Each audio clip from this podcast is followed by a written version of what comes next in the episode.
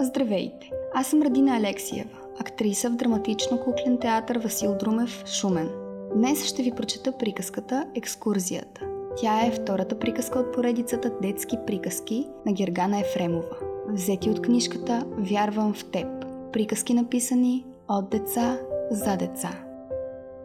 Още преди слънчевите лъчи да изсушат росната горска трева, Катеричката Веселка вече бързаше по пътечката към дома на мишката Шуши. На гърба си носеше раница от тръстика, пълна с вкусни горски лакомства. Около нея природата започваше да се подготвя за есента. Тук-там листата на дърветата жълтееха, а храстите бяха отрупани с червени шипки и тъмно лилави капини. На поредния завой тя едва не се изблъска сешко. Ох, веселки, за малко да те боцна! Какво си се замечтала? Гледаш, пък нищо не виждаш. Промърмори сънливият таралеж.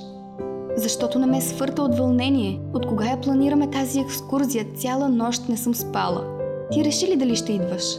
Разбира се, за какво мислиш, че съм буден посред бял ден? Това не е нормално за мен, отговори Ешко.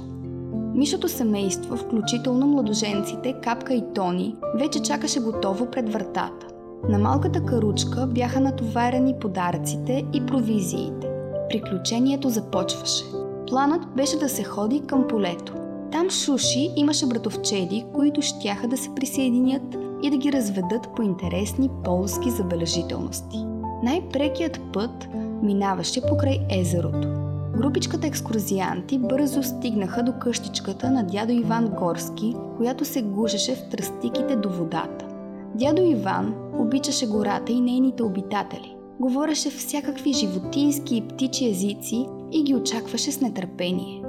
След като ги поздрави и поразпита, той им даде идея да преплуват езерото със специално направена за тях лодка от голяма борова кора. Патокът Пешо обеща да ги съпроводи, за да е наблизо, ако някой падне зад борда. По обедно време лодката акостира на брега от към полето. Веселка, Ешко и Мишлетата се разделиха с патока, като сърдечно му благодариха за помощта. След това забързаха с бодра крачка към резиденцията на полската мишка Кики. Кики имаше двама сина – палави мълчугани и дъщеря за женене. Те от години живееха безгрижно на края на една овесена нива. Храна имаше много. Къщата им беше просторна и слънчева, построена от сламки и кал – Нашите приятели напредваха под жарките слънчеви лъчи, но започнаха да ожадняват. И точно преди да поспрат за почивка, пред тях кацна една любопитна сфрака. Да ви кажа голямата новина, закряка тя. Човеците път строят през нивята, пушек и шум се вдига. Едни страшни машини събарят, копаят и разгониха всичко живо. Ами ние къде сме тръгнали тогава? Обади се веселка. Аз се притесних за братовчедите. Как ли ще се справят? Изписка Шуши. В далечината прахоляк започна да се вдига и зад сухите треви се появиха запахтяни синовете на Кики. Майка им ги следваше разплакана, влачайки един голям вързоп с покъщнина. Ох, какво ни сполетя, завайка се тя. Къщата ни събориха. Храната в килера отиде. Бездомни сме. Как ще изкараме зимата? Седни, поеми си въздух. Къде е дъщеря ти? Успокоя ралежът. Приятели сме, в нужда няма да ви оставим. Задружно все нещо ще измислим. Дъщерята идва. Тя дърпа каручката с каквото успяхме да спасим. Завивките от леглата и две турби овес. Другото изоставихме от страх. Аз предлагам да обръщаме към езерото, за да стигнем преди залез в нашата гора. Намеси се веселка. Лодката е голяма, скрита е насигурно в тръстиките и ако трябва, на два курса ще преплуваме. Гладни, жадни и притеснени, всички забързаха по обратния път, без да се оплакват. Нека стигнат до водата, пък там ще седнат да починат.